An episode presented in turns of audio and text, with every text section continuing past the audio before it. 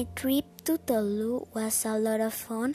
Some of the festivities in Tolu are on January 8 and 9, sailing regate of tourist season. From 10 to 16 of April, the tourist season of Easter and the religion celebration on the major week.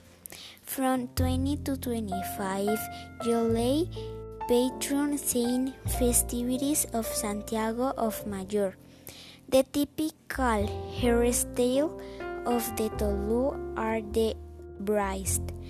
The typical dishes of Tolu are the tray toludeña, which consists of rice with coconut, fried fish, patacons, and salad, and the delicious and aphrodisiac cocktails prepared with diverse seafood, strip, snail, lobster, chipi chipi, oyster, among others.